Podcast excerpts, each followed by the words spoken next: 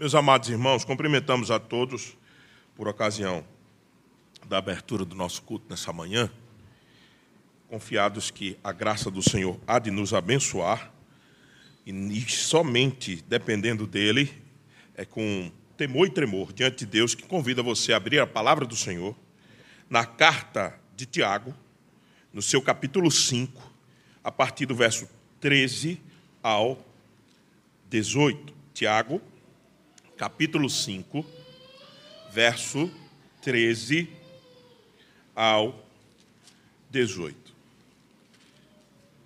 É sempre chover no molhado, mas sempre é digno de registrar minha gratidão ao Senhor por estar com os irmãos. É um privilégio bendito estar na casa do Senhor, com a família de Deus. Não despreze isso, não deixe de congregar, como é costume de alguns. Isso é a exortação do apóstolo, daquele que escreveu a carta aos Hebreus, capítulo 10, no seu verso 25. Não deixai de congregar, como é costume de muitos. Então, para mim, um privilégio sempre, uma gratidão enorme estar com vocês e a responsabilidade grande ao mesmo tempo de expor a palavra do Senhor. Então, Tiago capítulo 5, verso 13 ao 18. Esse é o pedaço da minha exposição. Mas, na verdade, Tiago está se despedindo aqui e ele faz algumas orientações de como o cristão deve proceder. E a nossa parte está no meio dessas orientações. Então, portanto, eu havia anunciado 13 a 18, eu vou ler do 12 ao 20, é acréscimo apenas de dois, três versos, para que nós entendamos a esta parte final da carta de Tiago. Diz assim a palavra do Senhor: Sentado como estamos, mas reverentemente ouçamos a leitura do texto. Acima de tudo, porém, meus irmãos, não jureis nem pelo céu, nem pela terra, nem por qualquer outro voto, antes seja o vosso sim, sim, e o vosso não, não, para não cairdes em juízo. Está alguém entre vós doente? Faça oração. Está alegre? Cante louvores. Está alguém entre vós doente? Chame os presbíteros da igreja e estes façam oração sobre ele, ungindo-o com óleo em nome do Senhor. E a oração da fé salvará o enfermo, e o Senhor o levantará. Se houver cometido pecados, ser-lhe-ão perdoados. Confessai, pois, os vossos pecados uns aos outros, e orais uns pelos outros para serdes curados. Muito pode, por sua eficácia, a súplica do justo. Elias era homem semelhante a nós sujeito aos mesmos sentimentos, e orou com instância para que não chovesse sobre a terra. E por três anos e seis meses não choveu. E orou de novo, e o céu deu chuva, e a terra fez germinar seus frutos. Meus irmãos, se alguém entre vós se desviar da verdade e alguém o converter, sabei que aquele que converte o pecador do seu mau caminho ou do caminho errado, salvará da morte a alma dele e cobrirá multidão de pecados. Que o Senhor aplique a sua palavra em nossos corações, meus irmãos. Eu não podia, como pastor da nossa igreja, deixar de falar hoje sobre oração. Nós estamos concluindo a semana de oração, aliás, já concluímos na sexta-feira. Mas hoje é o domingo imediatamente após, o primeiro dia imediatamente após a nossa reunião da sexta. E todas as vezes que surge essa oportunidade, é muito importante nós tratarmos sobre um tema indispensável à vida da igreja: oração. E todas as vezes também que estou diante deste desafio, eu me sinto sempre inadequado de fazê-lo. Porque a oração, ela, o seu poder por mais que tentamos descrevê-lo, é indescritível. Poder da oração do justo é o tema da nossa mensagem de hoje, já sabendo que a farei na inadequação, na limitação de descrever o poder da oração. Oração se prega Oração se descreve à luz das Escrituras. Oração se norteia algumas bases. Nossas confissões e nossos símbolos de fé nos ajudam a entender o que é orar. Orar é expressar nossos sentimentos a Deus, nossas petições, nossas volições, fazendo sempre em nome do Pai e com o auxílio do Espírito Santo. Isso é o que os nossos catecismos nos ajuda a fazer. Nos ajuda a orar, nos ajuda a entender a oração. Agora, meus irmãos, poder de Deus é outra coisa. Não há como descrever. Quando o texto de Tiago diz que a oração do justo pode muito em seus efeitos, ou a súplica do justo pode muito em sua eficácia, aí se encontra a limitação do pregador. Aí se encontra a limitação de qualquer teólogo de escrever o poder de Deus através da oração. Aí não é para ser descrito, é para ser sentido é para ser vivido, é para ser experimentado. É uma coisa sobrenatural, metafísica, acima da física. E é por isso que todas as vezes me sinto muito desafiado quando estou diante de um tema como esse, porque geralmente, geralmente vamos fazer movimentos aqui na tentativa de incentivá-los a orar, de descrever o poder da oração, mas sempre são meras tentativas. O bom é que os irmãos experimentem isso na vida, e essa é a nossa esperança, incentivá-los a orar.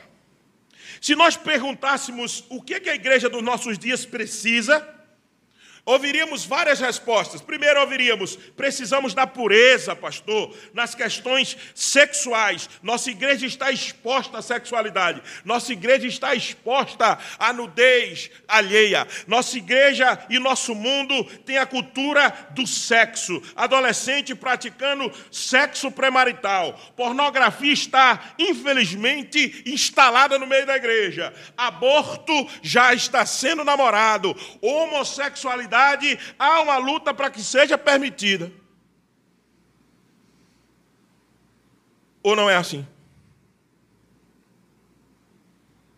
Alguém dirá: a igreja precisa de pureza, pastor, na área da sexualidade. Alguém dirá: a igreja precisa de integridade, pastor.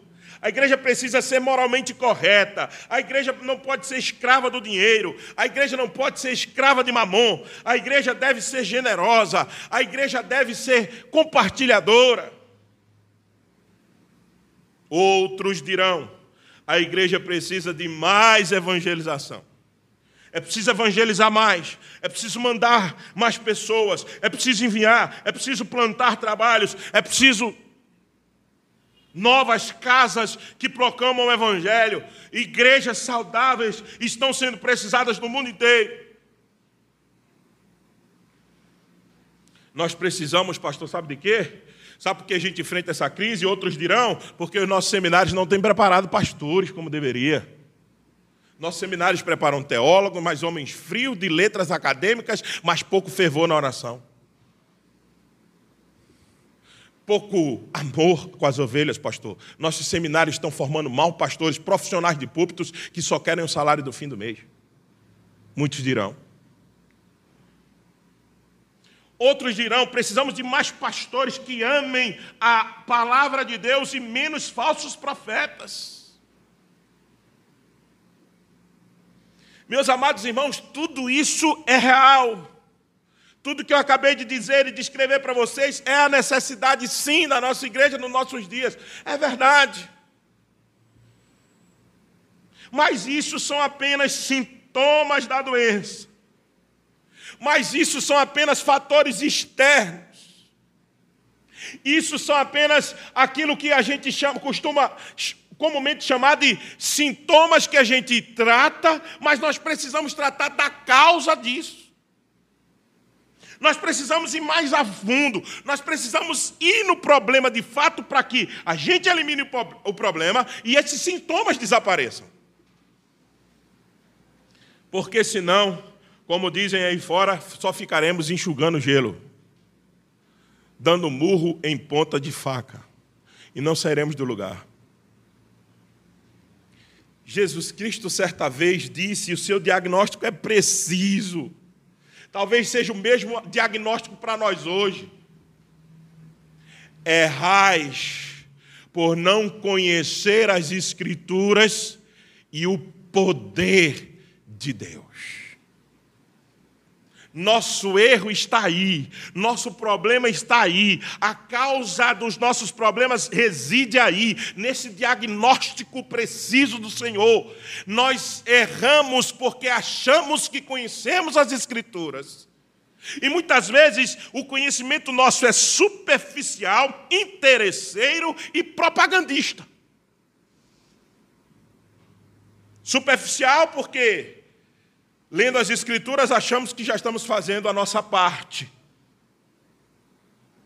Interesseiro, porque muitas vezes é só para aquilo que nós queremos naquele momento, às vezes até para usar contra outro irmão. A gente discute isso muito na nossa amizade que temos com o pastor Camilo. O pastor Camilo disse: Eu nunca vi um crente gosta de usar a palavra para destruir o outro. Isso é interesseiro.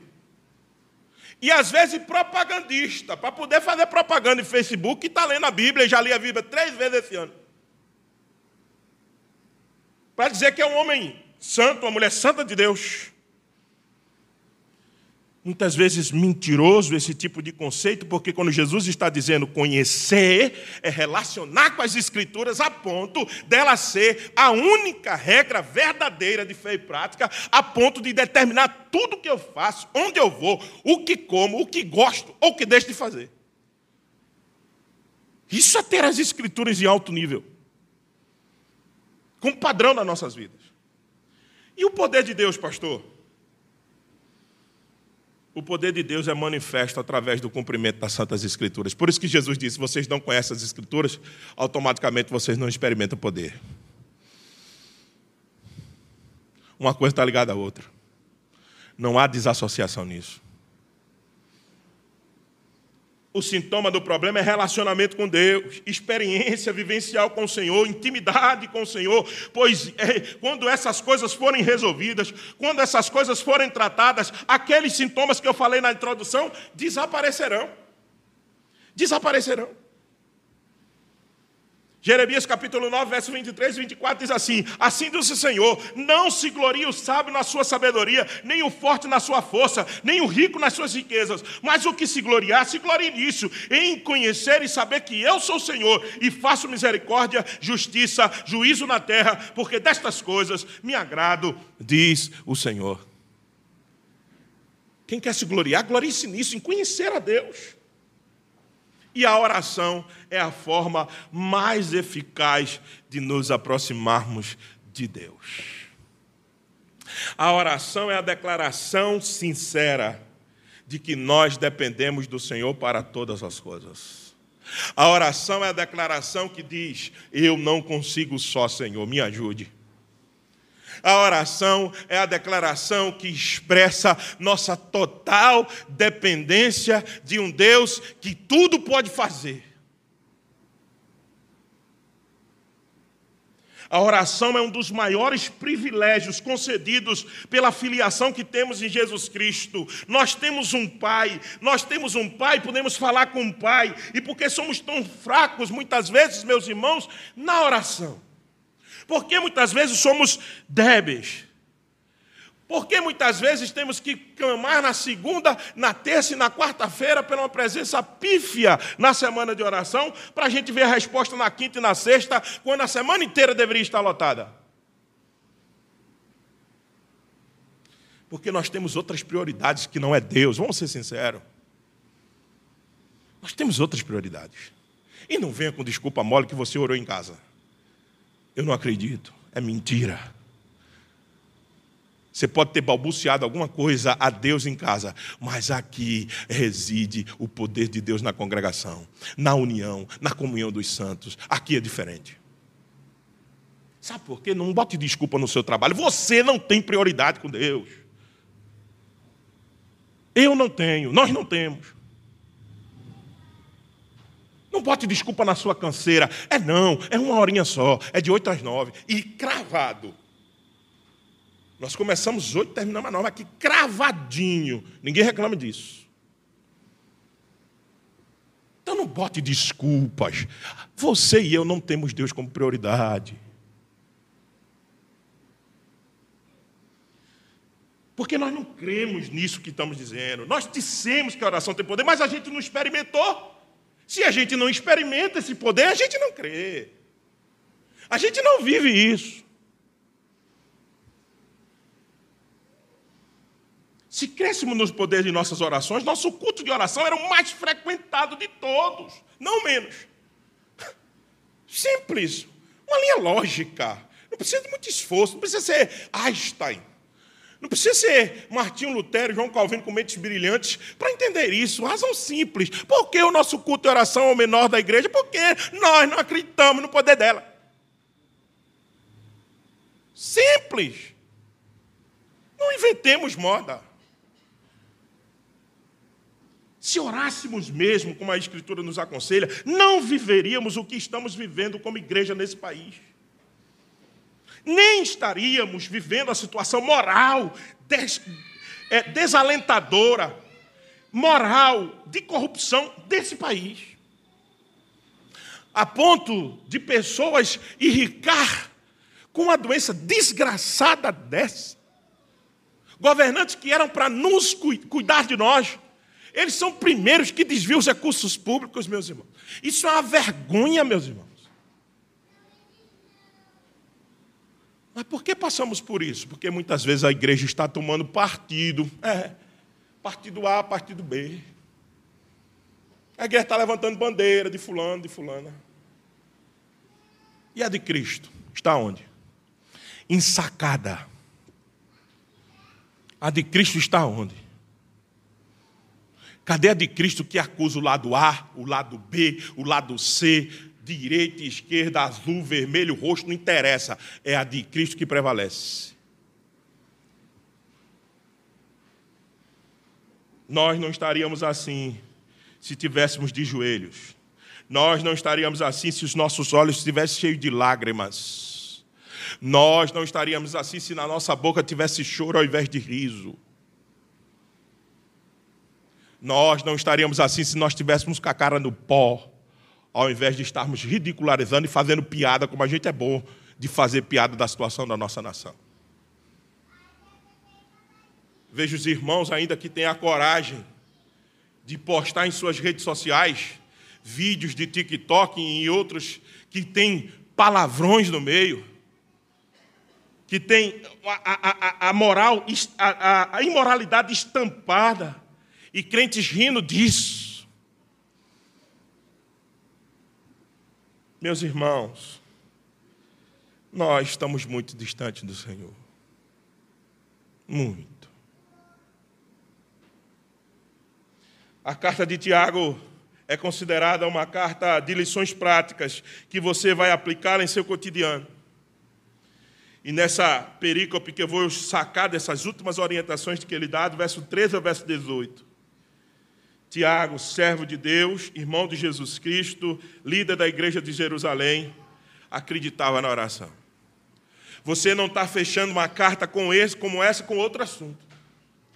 Você falou de tudo aqui, Tiago falou de tudo, Tiago falou de boas obras, Tiago falou de provações, Tiago falou da língua, do perigo da língua que é veneno. Tiago falou de tudo, de tudo, de tudo.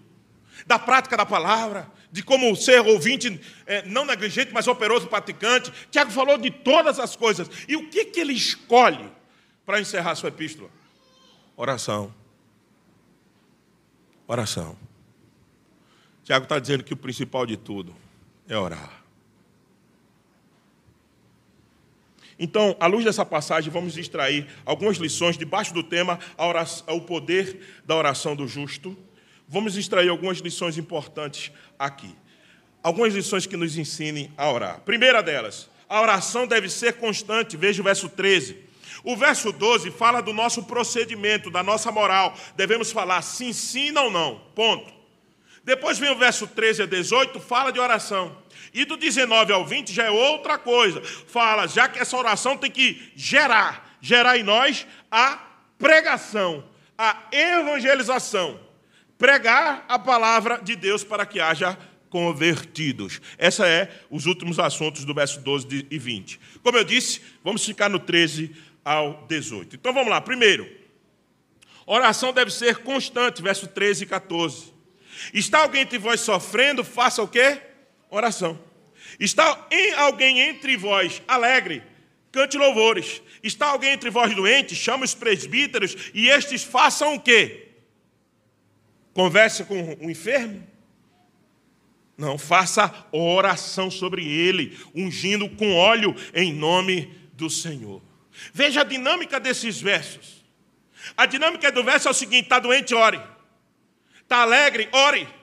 Não, pastor, é cante louvores. Não esqueça que para a igreja primitiva daquela época, cantar significava oração. Oração. Veja a dinâmica que Tiago faz. Está doente, ore. Está alegre, ore. Se está doente, chama os presbíteros, ore. Constantemente ore, ore em toda e qualquer circunstância. Tiago nos incentiva a buscar forças em Deus por meio da oração.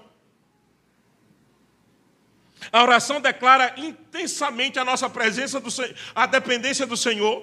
E por isso ele tem que ser, ela tem que ser constante e perseverante e necessária. Se eu não oro, é porque eu não declaro a minha dependência suficiente de Deus. A linguagem do Salmo 57, verso 17 é assim: à tarde, de manhã e ao meio-dia me queixarei e me lamentarei. Salmo 55, 17. Quando é que o salmista faz isso? De manhã, de tarde e de noite.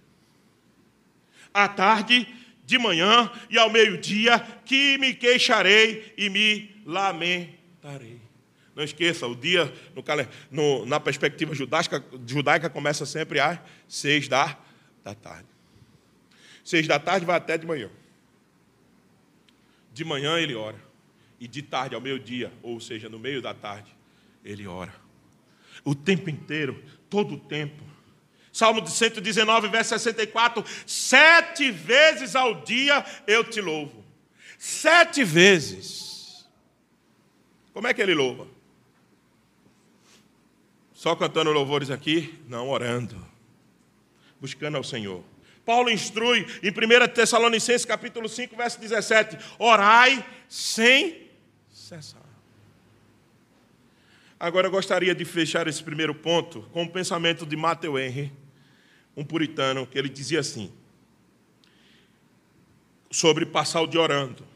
Esperar em Deus é viver uma vida ansiando por Ele, de prazer nele, de dependência dele e de devoção a Ele. A Ele. Esperar em Deus é viver isso, é viver ansiando, de prazer, de dependência, de devoção nele o dia inteiro e todo dia. E meus amados irmãos, Tiago tem essa mesma dinâmica quando ele diz: faça oração, faça oração, faça oração. Pastor, e esse evento aqui do óleo, que muitos são curiosos para entender. O óleo naquela época era um elemento medicinal.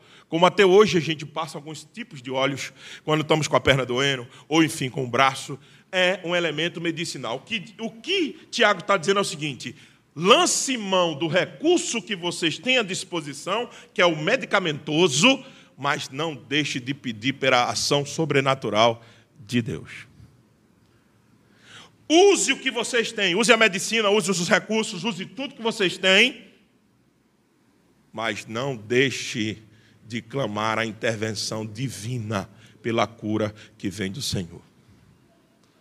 Esse é o ensino. Ore sempre. Ore sempre. Não deixe de utilizar dos recursos que você tem, mas ore incessantemente. Segundo ponto. A oração não deve ser egoísta. Primeiro, a oração tem que ser constante. Segundo, ela não deve ser egoísta. Tem gente que abre a boca e pede o tempo inteirinho por si mesmo. E nunca em nada por ninguém. Devemos orar pelas causas uns dos outros, sem deixar de usar os recursos que temos, sem resolver o problema como nós vimos, mas pensar no outro. Veja o verso 15: está alguém entre vós doente, chame os presbíteros. Veja, não é você está doente e aí você diz, vou chamar os presbíteros. Não, você vê a condição do outro e diz assim: vamos chamar os presbíteros para ajudar o outro.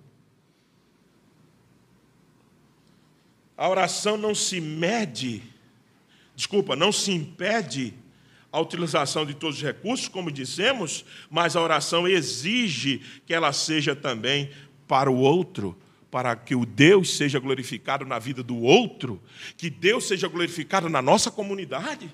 O que é que adianta eu estar bem, com os meus recursos, com tudo bem, e meu irmão que está do meu lado sofrendo, padecendo, e eu sem nenhuma empatia com ele, não oro nesse sentido, não busco a Deus para que ajude ele. Meus irmãos, nós somos uma comunidade de fé.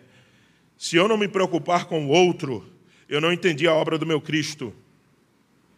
A obra de Cristo não foi para uma pessoa individual, foi para o seu povo. Se o seu povo não estiver bem, eu não estou bem. Não estarei bem. Porque eu pertenço a um corpo e ele é o cabeça desse corpo. Entendam isso. Não pode, num corpo, a mão estar pegando fogo porque ela foi machucada com alguma coisa e meus lábios estar sorrindo. Isso é possível num corpo? Por que seria possível no corpo de Cristo, que é a sua igreja? Se um dedinho estiver sofrendo, eu tenho que sofrer com ele. Eu tenho que me compadecer dele. E as minhas orações têm que ir nesse mesmo sentido. Aí a gente percebe orações sempre individualistas, interesseiras, pensando sempre em si próprio.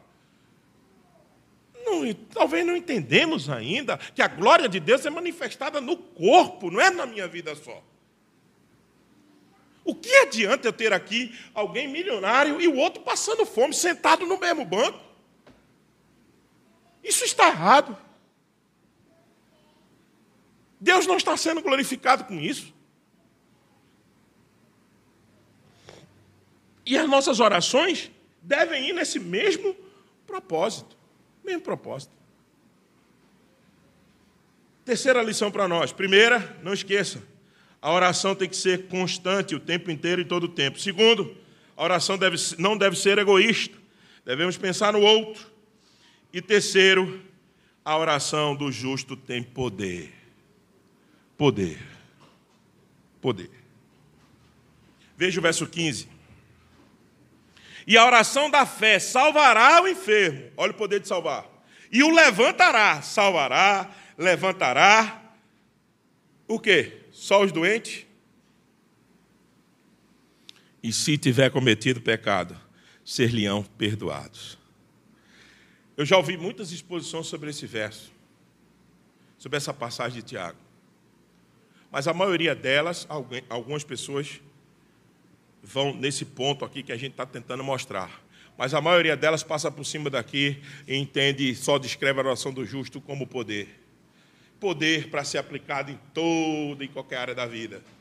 Não esqueça, a ideia de poder foi linkada a perdão de pecado nessa passagem. Veja. Confessai verso 16: Pois os vossos pecados uns aos outros, pecados, e orais uns pelos outros para ser curados, porque muito pode por sua eficácia a súplica do justo. A frase muito pode na sua, a sua eficácia, a súplica do justo, é dada junto do contexto de pecado.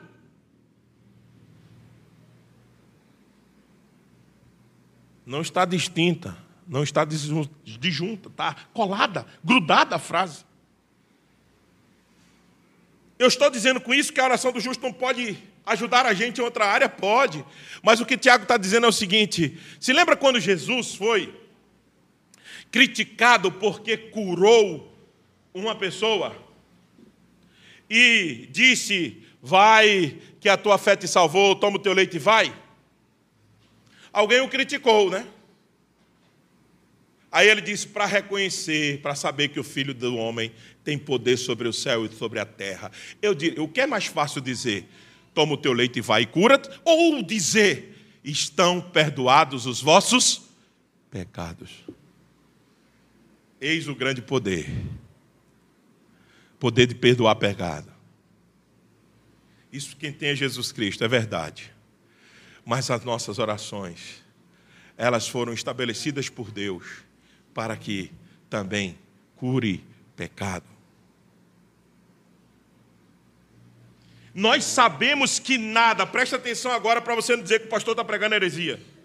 Nós sabemos que nada está fora do controle de Deus que sua santa providência cuida de tudo, mas a doutrina da providência divina não exclui nossa participação na oração. Nos acontecimentos, na história, nossas orações também ajudam a Deus a escrever a sua história. Ele determinou isso. E eu não estou dizendo que as nossas orações têm que ser para determinar o que Deus faça. Acabei de dizer. Acabei de dizer ele tem os seus planos e nada pode frustrá-lo. Ponto. Só que, nos seus decretos divinos, só que, na instituição dos seus planos, ele colocou dentro dos seus planos o poder da oração do justo.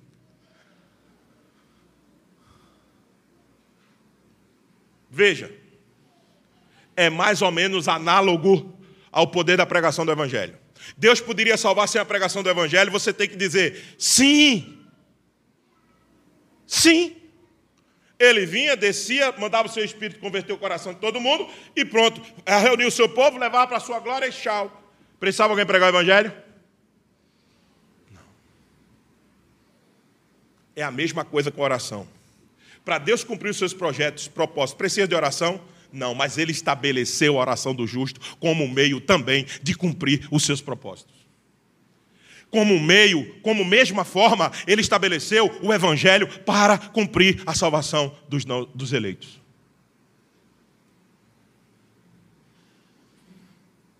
Ou seja, Assim como Deus determinou que só através da pregação é que os seus eleitos seriam convertidos, assim também, por meio das nossas orações, é feito o curso da história. Louvado seja Deus. Muitas orações dos justos mudaram a história de muita gente.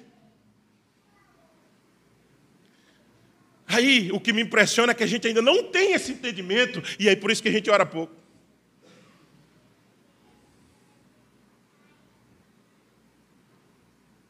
Nossa oração tem poder, meus irmãos.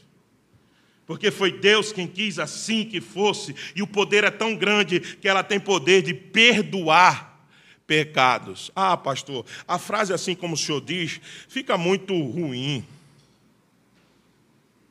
Da maneira que o senhor coloca, parece que a gente tem poder.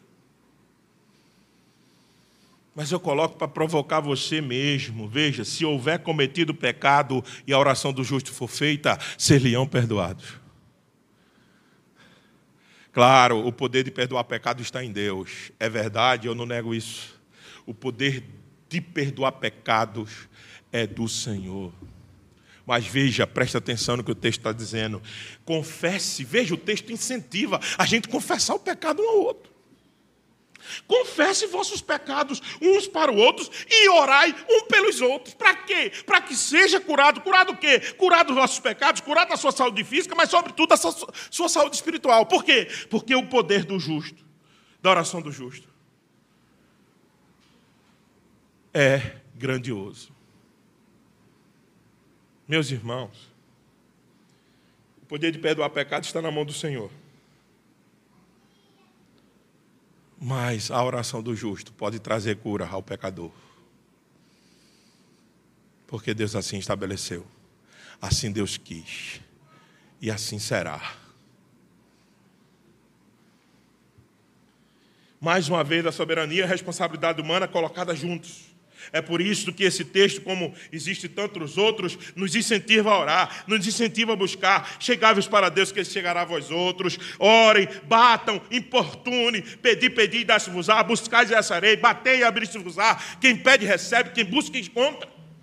Tiago diz: vocês não têm porque vocês pedem mal. Vocês não sabem pedir. Alguém pode argumentar, mas Jesus também nos ensinou que a oração dominical deve ser feita segundo a vontade de, do Pai. Sim, porque muitas vezes estamos pedindo o que não sabemos. se é o melhor para nós ou não, mas não é porque a vontade de Deus só ela será feita que eu não devo orar. Pelo contrário, por favor, entendam de uma vez por todas, é porque a vontade do Senhor será feita que eu devo orar. É porque a vontade do Senhor será prevalecente que eu devo insistir em oração. É porque a vontade do Senhor não pode ser modificada que eu oro para que a minha seja adequada dele. Mas eu oro, eu não deixo de orar. Porque se a oração do justo tem tanto poder, por que oramos para um paciente, pastor, que está em câncer terminal e muitas vezes ele não sobrevive? É a pergunta que os incrédulos fazem. Primeiro, que Deus fez a sua vontade. Se Deus matar o, o moribundo, é porque o Senhor fez a sua vontade. E ela sempre será melhor, porque ela é boa, perfeita e agradável para todos os envolvidos, inclusive para o doente. E quem disse que o paciente não pode ficar curado mesmo no estado terminal de câncer? Eu não vou orar porque o estado terminal é de câncer? Eu devo orar porque só quem pode tirar ele daí é o poder de Deus. E o poder do Senhor pode ser manifestado através da minha oração.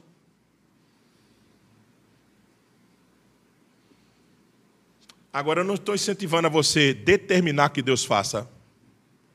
Eu não estou incentivando a você colocar Deus na parede e dizer assim: ou o Senhor faz, ou eu não tenho parte contigo. Isso é heresia.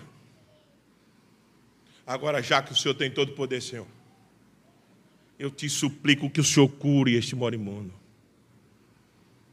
Já que o Senhor tem todo o poder, Senhor, tira ele daí para que o teu nome seja glorificado. Mais e mais.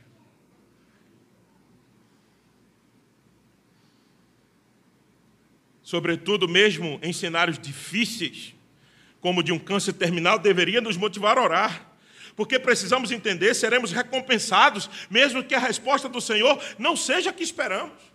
Hebreus capítulo 11, verso 6 diz: De fato, sem fé é impossível agradar a Deus, meus irmãos. Nós não podemos viver uma vida cristã é, é, eliminando o sobrenatural e ficando apenas com o racional. E olha que eu sou professor de teologia, você sabe, gosto de, do, do estudo. Mas como servo de Deus, como pastor, como pregador da palavra, eu tenho que dizer, tem crentes eliminando o sobrenatural de sua vida. Não pode. É sempre um raciocínio lógico e metódico. Se eu fizer esse passo na segunda, na terça eu tenho isso, na quarta eu tenho aquilo, agendazinha fechada, agendazinha toda. Cuidado, isso é idolatria do seu coração, viu? Perfeccionismo é idolatria de coração. Pessoas com tendência ao perfeccionismo estão idolatrando a si mesmo, como ela pudesse dar manto na sua vida. Ah, pastor, o senhor não está incentivando a bagunça? Não. Você pode ser todo organizado, toda da maneira que você quiser. Cada um tem a sua espécie de organização. Cada um tem uma maneira de lidar com o seu dia. E não tem receita de bolo para isso, não. Se você pegar a forma que eu me organizo e tentar colocar na sua vida, vai dar errado. Só quem, só quem acha que isso é possível é coach. A cabeça de coach, tudo isso é maravilhoso. Coitado deles. Pegam e, e, tenta colocar, e, e, ainda usando a desculpa, não, que eu tô, primeiro eu faço a entrevista para levantar o perfil da pessoa. Quando vai ver o que eles passam, tudo é a mesma coisa para todo mundo. Não existe isso. Não existe receita de bolo. Agora, o que existe é o seguinte: eu vou fazer, mas a minha dependência está no Senhor. Ele é quem vai executar as coisas na minha vida. Porque o planejar é meu, mas o executar é, é dele.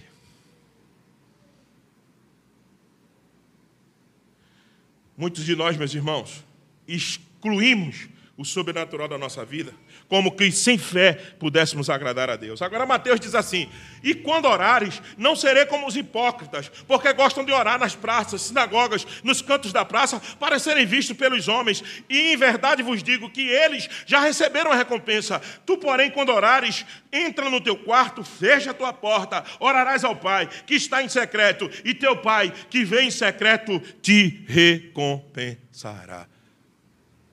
Quando você ora, você é recompensado, mesmo que o câncer terminal não seja curado. Mas você ora. Você ora.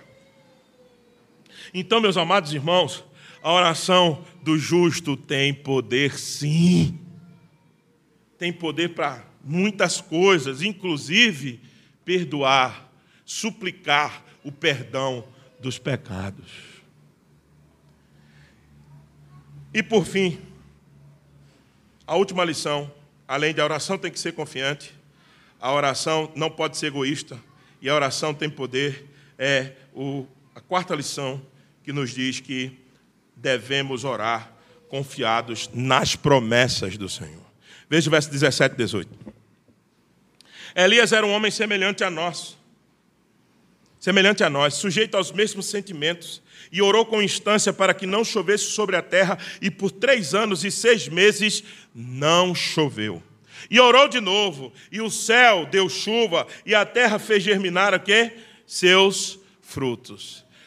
O texto de Tiago não diz, não está dizendo aqui, mas está subentendido, que Elias só fez essa oração porque quem mandou?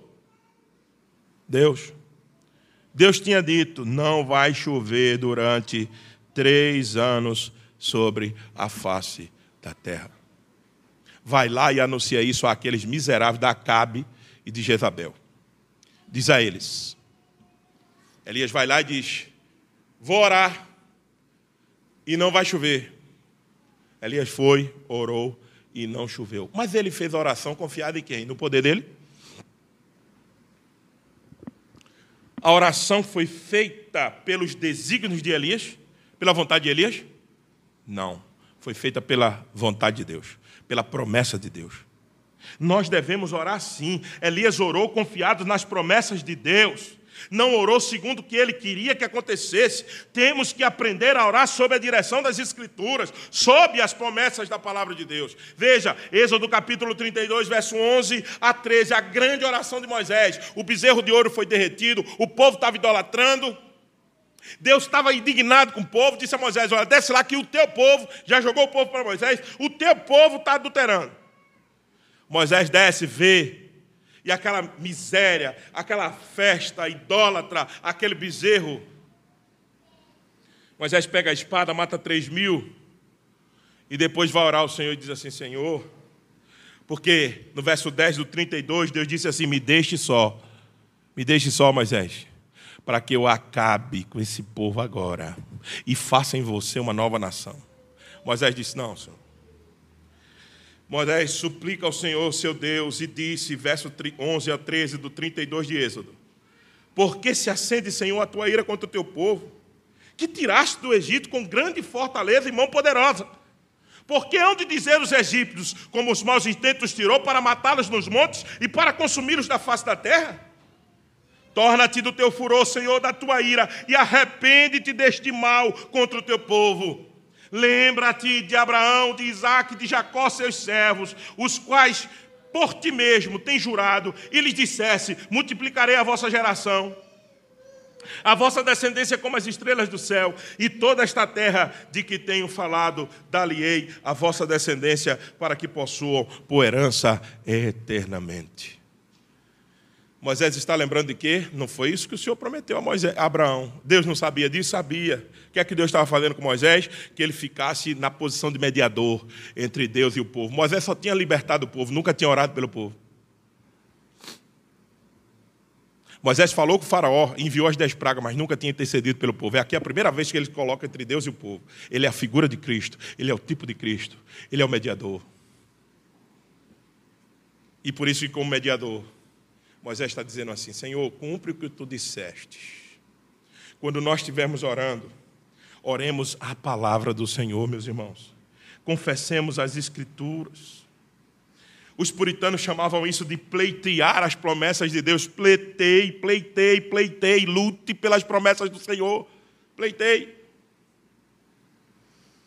Em reafirma a palavra de Deus precisa ser o guia de nossas orações e o alicerce de nossas expectativas e desejos. Quem tem que nos ajudar a orar é as Escrituras. Não devemos agir com mente positiva, pensando que é oração. Ah, eu, eu, se Deus quiser, vai acontecer. Isso é mente positiva, isso é superstição. Ore as Escrituras.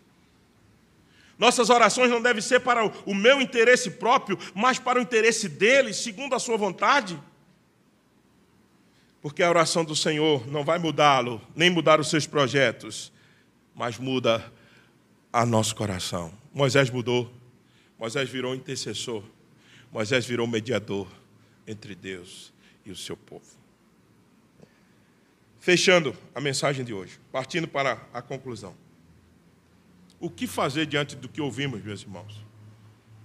Primeiro, peça ao Senhor que lhe ensine a orar. Lucas capítulo 1, 11, verso 1, os discípulos estavam reunidos e disse assim: Senhor, nos ensine a orar. Peça, suplique ao Senhor que lhe ensine a orar com constância. Segundo, não apenas fale com Deus, mas ouça a voz do Espírito, nos fazendo lembrar de tudo aquilo que o Senhor nos ensinou na Sua palavra. Tem gente que liga o verbo, a verborragia, como diz o pastor Camilo, e abre a boca e só fala com Deus, não escuta nada. Isso não é orar. Não é orar. Orar não é apenas a manifestação dos nossos desejos e vontades e pedidos a Deus, mas é ouvir a resposta vindo do seu espírito, nos confrontando através da sua palavra. Isso é orar. Não só fale, escute, ouça. Porque Jesus Cristo disse que o Espírito nos ensinaria a guardar todas as coisas e lembrar de tudo o que ele tinha ensinado. Então, escute. E terceiro e último, não apenas peça por você mesmo, mas agradeça. Agradeça imensamente. Você tem muito mais do que agradecer do que pedir. E depois suplique, suplique pelos outros a melhora dos outros é a nossa melhora, meus irmãos. A melhora do nosso corpo é o nosso fortalecimento. Eu gostaria que olhar daqui para aí para vocês e ver todo mundo bem estabelecido, protegido na sua saúde, na área da sua convivência familiar. Sabe por quê? Porque eu ia eu ia, eu estaria, melhor dizendo, é, igual a vocês porque certamente a bênção que alcançou vocês, alguma maneira me alcançaria. Como tenho certeza que a bênção que me alcança eu posso distribuir também para vocês. Não tenha uma visão egoísta da oração. E quarto e último, creia. Creia no poder da oração. Como é que eu manifesto essa crença? Orando. Não tem outra forma. Você pode dizer que acredita. Ah, eu acredito muito no poder da oração. De quem? Dos outros que você não ora? Creia no poder e a manifestação da sua crença redundará em orar por tudo. Pela saúde, pelo pecado que você quer deixar e não consegue, que você vê na vida do outro e você não ora por ele, quer na vida financeira, quer na, na na criação dos filhos. Ah, está difícil criar meus filhos. Ore. Ore. Está difícil o relacionamento conjugal. Ore. Creia no poder de Deus que pode modificar. Está difícil o meu trabalho. Ore. Enquanto não orarmos, não declaramos. Só apenas declaramos que acreditamos no poder.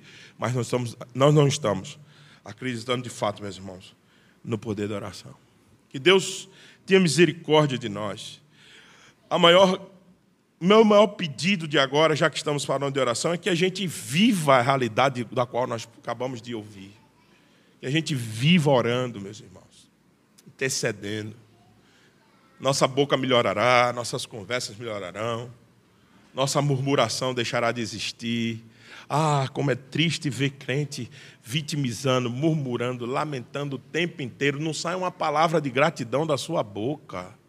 Sabe por quê? Porque você só, você não está aos pés do Senhor.